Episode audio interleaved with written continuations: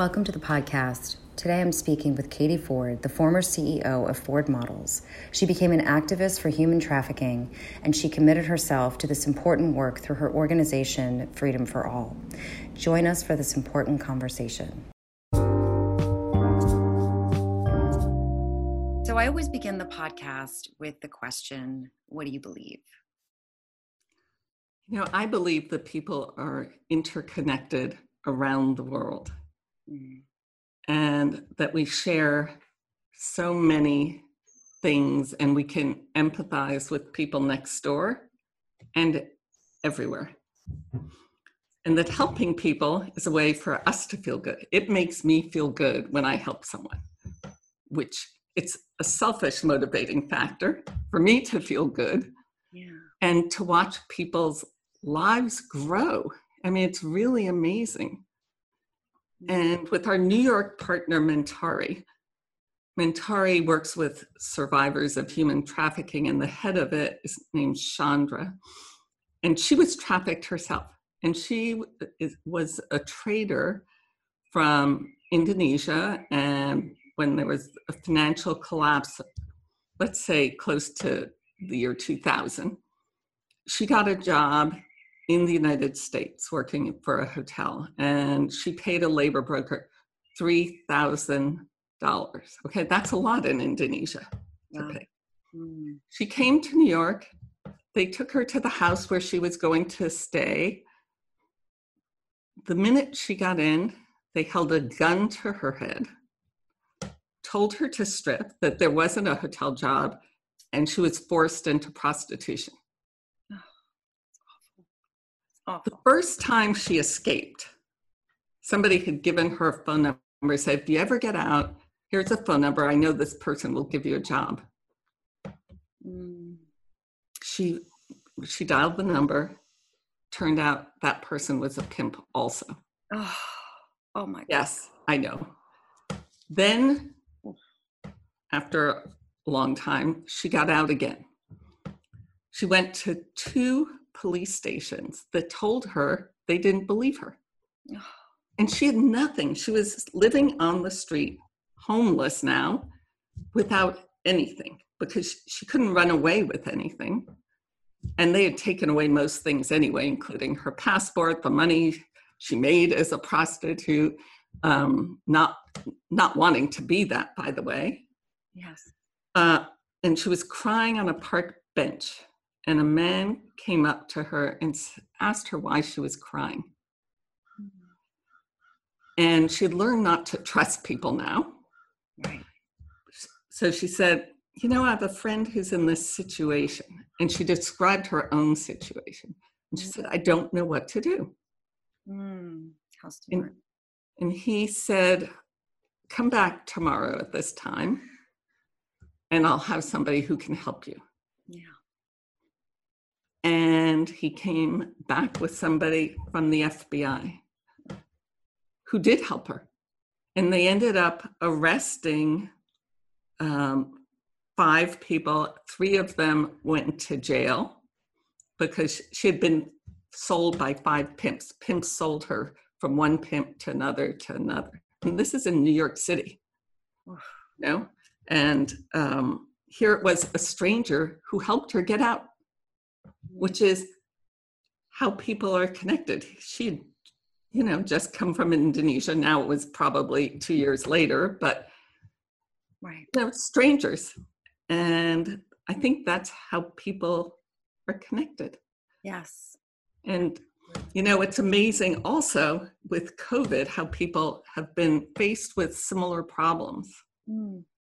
Shandra is has a program that's a culinary arts program.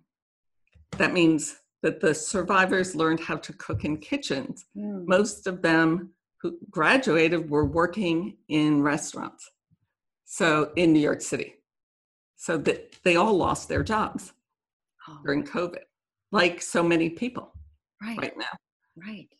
And um, so she has been gathering food, making meals, Hmm. distributing them with the survivors. And some of the survivors who live in her shelter are making the food for others also. Which is lovely. I mean, they're using the skills they used through her program now to help the survivors yeah. instead of in a professional kitchen. That's incredible.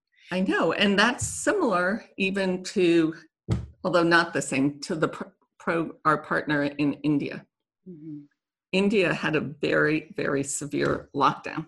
So that anybody, a truck driver, any migrant labor could not get home. They're, they were stuck in place wherever they were. Mm. And um, the group that I work with, Jivika Free, all the activists, once they got permission to go out of the house, because they weren't allowed out of their houses either, went around to see what was happening. And there were millions of people, there are, who had no access to food. They, over a few weeks, spent any money they had saved. And they didn't expect, the ones on the roads didn't expect to stop. It wasn't like they had their life savings. But right. some had their meager life savings with them and had run out of money. Mm. And so the government kept saying, oh, we're reaching all these people, except they weren't. They weren't. So these people were going to starve, but for Jivika Free. And so we've been able to help with the help of our donors. Over 6,000 people not die in the few weeks, mm. last few weeks. That's incredible, Katie. Uh, incredible stories. So, your organization is Freedom for All. Right. And now, when you created your organization, was there, I mean, I'm sure you've heard so many of these stories, but was there a defining moment for you in wanting to do this work? Well, I had been head of Ford Models and I had just sold Ford when I went to a conference hosted by the UN Mm-hmm. And I couldn't imagine why they wanted me there. Because I didn't know anything about the topic and they thought I should speak. Mm-hmm. But when I was there for just a few hours, I understood exactly how people are trafficked frequently is how we used to scout models. We tell them the job and what you can make and the, your prospects. And that's what, when people are working across borders, that's what's being happening to them now we gave what we promised traffickers dupe people but i thought i had an unusual background for this because i'd worked internationally and i'd worked with young vulnerable women mm-hmm. and i thought i could apply the same skills to ending human trafficking and slavery mm. The most defining moment, though, was to learn how many people are in slavery today. Today, there are 40 million people. We're sitting here and we think that during COVID, it's tough. It's tough to be in one place, yeah. you know, and not leave. Imagine that being your whole life, that you can never leave that place, that you are controlled by another person every move you make and there are 40 million people. That's like the top 25 cities in the United States. It's, it's unbelievable. I think what you said earlier when you mentioned the story about New York City, this is happening in our back our backyards. This is happening everywhere. Was there something that really surprised you about where this is happening? First of all, the fact that there's any slavery at all surprised me. Of course, yes. You know, I had no idea. And I thought, how could I not have known? Mm. Because when I travel, I traveled to very rural places. I was lucky enough through my job to be able to go all over the world. And I used that as an opportunity to see a lot. Yes. But I didn't know what I was seeing. Wow. So I was seeing it, but not knowing it when you see children in the fields working with their parents, it's usually because the landowner says the parent owes money. Mm. But those people haven't been educated to know that they have paid that debt over and over and over and over and over because they don't have an education. So, right. And they enslave the children with them. So I'm surprised every single time.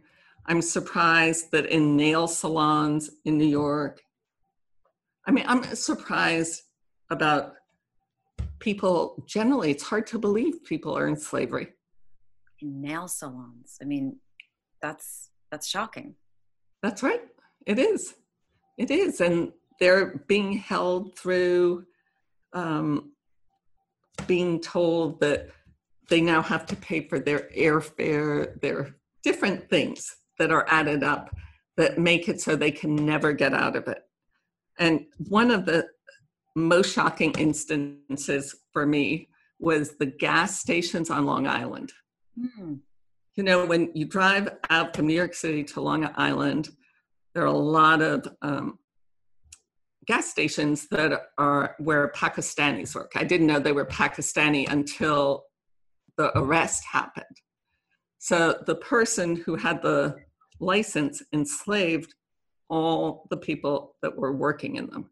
And they were forced to live in his housing. And he said it was thousands of dollars, much more than they were ever going to make. And they couldn't leave until that was paid off.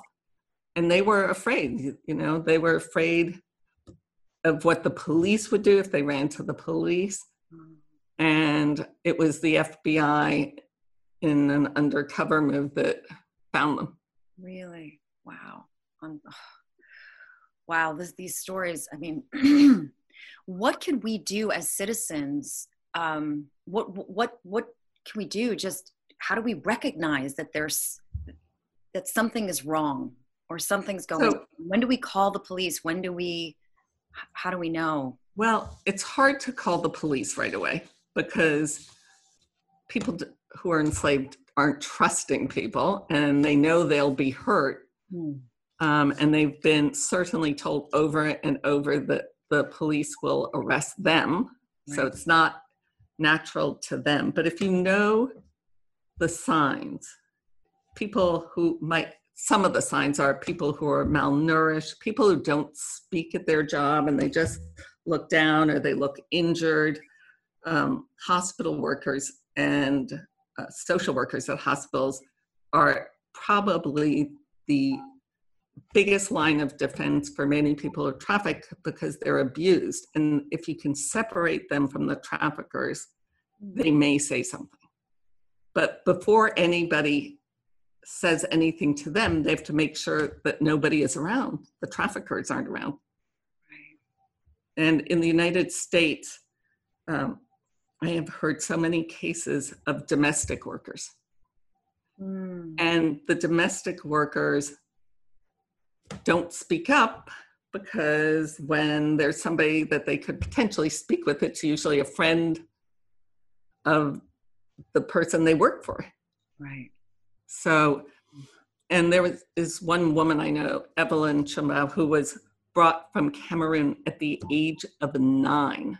Nine to Washington, D.C., and she worked outside of Washington for a family, starting at age nine years old. And when she was taking care of the kids in that house and there were play dates, nobody asked her why she wasn't playing, why she was cooking. You know, they had play dates all the time.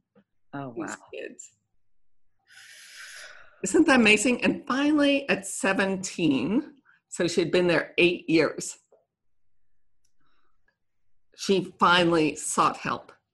Oh, I mean, it's it's heartbreaking. It's heartbreaking. It How do we know, in terms of products that that these you know that are ethically sourced? How could we find where the ethically sourced products are instead of you know buying something that is unethically made? Well, I would like to tell you that that's easy. Okay. But it's, yeah. It's not easy. Not easy. Mm. Um, it's very hard to know down a supply chain every part of it. But it's very good to ask what ask companies and write them what they're doing about it and what they're doing when they find slave labor because that's really the important thing because many companies have supply chains and they have a code of conduct for their suppliers mm. and they think that's enough. And they never take responsibility for what they're doing. And um, so you really have to ask what steps they're taking. My, my sister wrote um, she was buying sheets from a US company. And she said, I want to know what you do about slavery. Mm. And the head of the company called her. She's, he, they wrote back and said, I'm the head of the company. I'd like to discuss this with you. That's incredible. I know. And he said, for so many years, we produced our sheets in America. And we use American cotton. Mm-hmm. And so I knew what was happening in those factories. But over and over, they kept closing.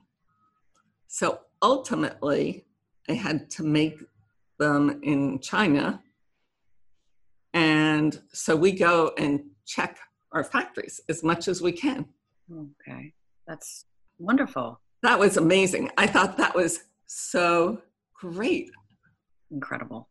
Incredible. Yeah. How unexpected. Yeah, very unexpected. Um, I mean, you know, the the industries are responsible for this, and are they doing enough? I mean, it sounds like this particular bedding company is in fact doing that, but they they did, and um, I think many companies are starting to do things. Some have been working on it for a while, and, but many are coming to the table late, but actually wanting to do something. And um, it helps if they can do it by industry and just talk about the collective problem through an association or an outside NGO. Um, so there are many initiatives Mm-hmm. And if anybody goes to verite.org, mm-hmm. verite.org, you can see different initiatives by industry. They have, they do incredible work. That's great. And you asked about products, by the way. Yes. I didn't mention knowthechain.org. Knowthechain.org also um, talks about specific companies. Mm-hmm. The thing is, even if a company has a problem, if they're rectifying it, they're doing the right thing. So I will give an example of Apple. Everybody thought it was terrible that these labor that these people weren't paid, as did Apple, because Apple found some forced labor uh, done by one of their the labor brokers they hired. Mm. But they found it themselves and they spoke about it publicly. And they said, This is what we found, and they rectified it. They made sure they were paid. They made sure, I don't know if they didn't use that. I don't know the full amount, but I know that it didn't happen again. Right. And they were brave enough to speak about it so others would speak about it so people can come up with solutions to prevent it absolutely. Absolutely. That's that's that's that's great. They're taking action. Right.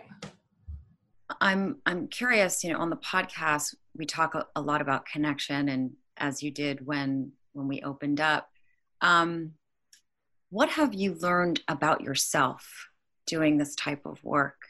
What what connected in you um, after doing this important work you know, um, I I always knew how I loved helping people grow things and grow their first of all with models their careers. I love watching their careers grow, and it was very re- rewarding for me to watch it. And I learned I could apply it in a different way. Frankly, it was very. Um, my instincts were similar Mm. So when we rescued Francisca, a Cameroonian woman, she was being held in Kuwait. when we rescued her and helped her get home to Cameroon and start a program there, we brought her to live with us. Mm. We brought her from Cameroon and she stayed for three months so we could teach her how to build a movement. Wonderful.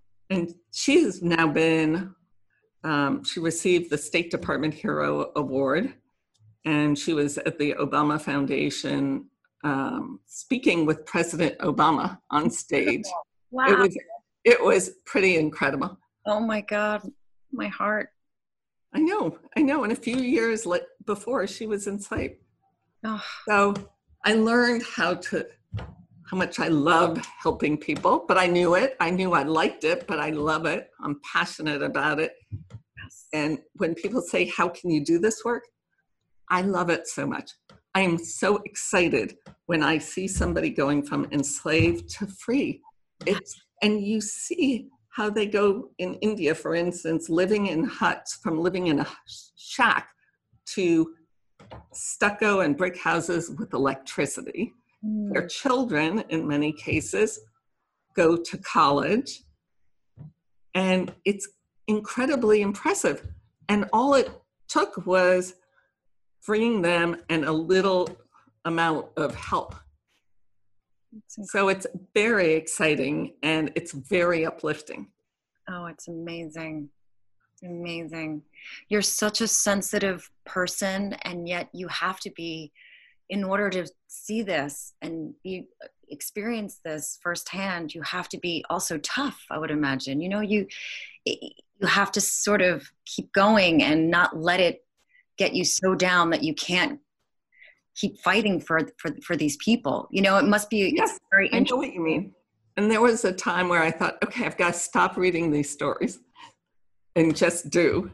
Right. Um because it can get to you it can get to you but when you see and know so many people who have come out of slavery really it's uh, it's incredible it's incredible the human spirit is incredible.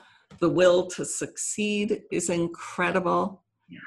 Um, people taking responsibility for themselves when they finally are allowed to, mm. because yeah. somebody else isn't controlling them. Yes. Is wonderful. I mean, it's giving them their lives. It's beautiful. It's so beautiful. Thank you for doing this work. It's my pleasure to do this work. Thank you. And thank you for making a difference in the world. And thank you so much for being on this podcast. Thank you. We are so grateful. I'm so, so grateful. Thank you.